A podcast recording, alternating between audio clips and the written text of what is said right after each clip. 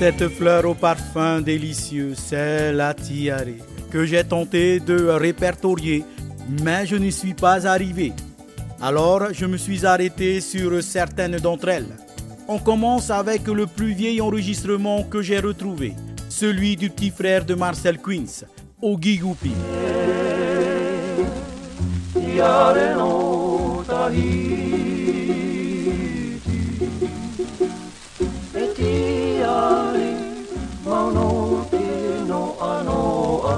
Tiare Tahiti, qu'un célèbre interprète hawaïen Alopaka reprendra à son compte.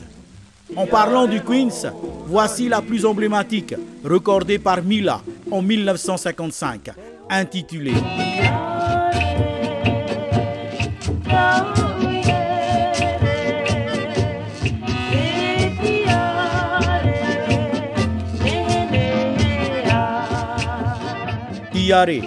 Caricaturé par Eddie À propos de caricature, vous connaissez sûrement cette valse où le tiare Tahiti sert d'alibi à une déclaration d'amour.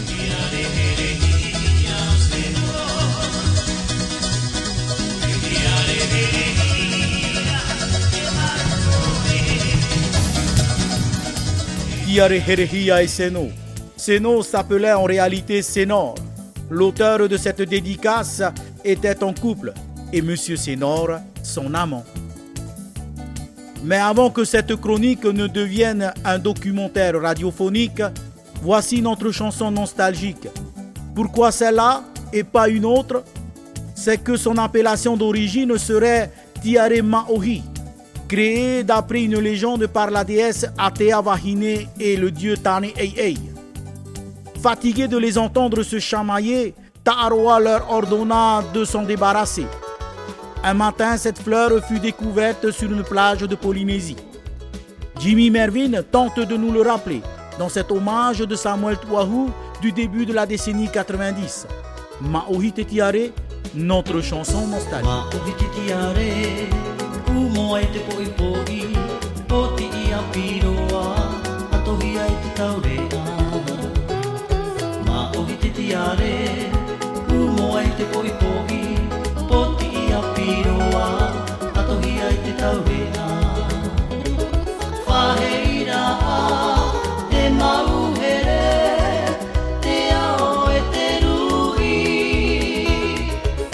Tiare